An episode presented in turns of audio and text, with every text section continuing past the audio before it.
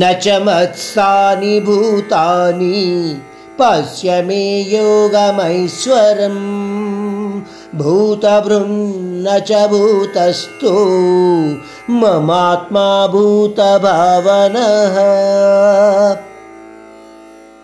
నాలుగవ ఐదవ శ్లోకాలు రెండు కూడా ఈ అధ్యాయంలో చెప్పబోయే జ్ఞాన విషయాలకు కీలక శ్లోకాలు.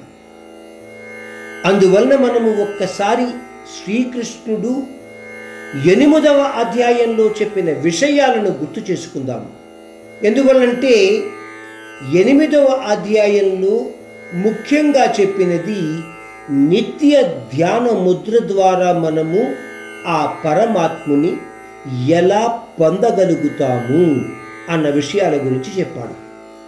అంటే ఆ విధంగా మనము జనన మరణ సంబంధితమైన కాలచక్రం నుంచి విముక్తి పొందగలుగుతాము అన్న విషయాన్ని కూడా ఆయన అక్కడ తెలియచేశాడు అంటే ఎనిమిదవ అధ్యాయములో పరమాత్ముడు అన్న విషయాన్ని గుర్తు చేసుకుంటే నేను ఈ బ్రహ్మాండం మొత్తంలోని ప్రతి జీవిలోనూ వస్తువులోనూ ఉన్నాను అని అన్నాడు. మరి అలా అయితే మనము ఆ పరమాత్ముడిని ధ్యానం ద్వారా ప్రయత్నించినా సరే ఎందుకు చూడలేకపోతున్నాము? విచిత్రమైన స్థితి. అర్థం చేసుకోవలసింది ఏమిటంటే ఈ బ్రహ్మాండములో ఉన్న అన్ని జీవరాశులు వస్తువులు కూడా ఒక రకమైన పద్ధతిలో అర్థం చేసుకునే శక్తితోనే ఉద్భవిస్తాయి. అంటే ఇది ఒక ముందుగానే నిర్ణీతమైన పరిస్థితి. ఇక్కడ విషయాన్ని గ్రహించండి.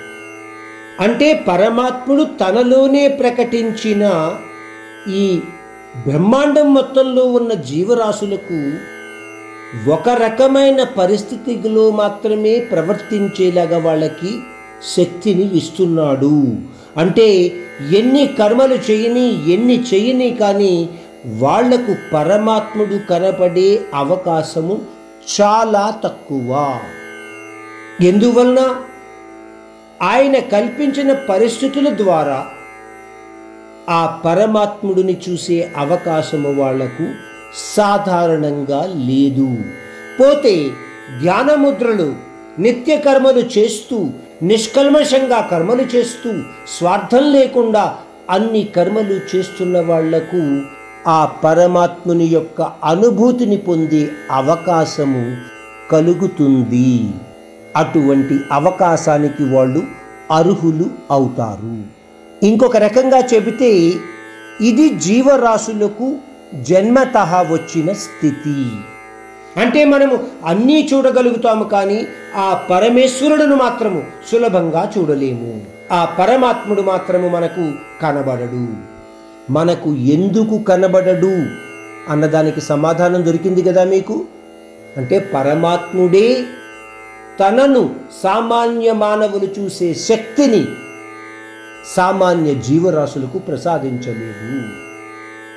అటువంటి శక్తిని వాళ్ళు పొందాలి అంటే నిష్కల్మషమైన కర్మల ద్వారా నిస్వార్థంగా శ్రద్ధాభక్తులతో తన స్మరణ చేయగలిగిన నాడే లేదా తమ మనస్సును అదుపులో పెట్టుకొని కేవలము ఆయనను స్మరించగలిగిన నాడే ఆ పరమాత్ముని యొక్క అనుభూతిని మీరు పొందగలుగుతారు. భగవద్గీత మనకు చెప్పేది ఏమిటి? ఇటువంటి పరిస్థితి నుంచి ఎలా బయటపడగలుగుతాము?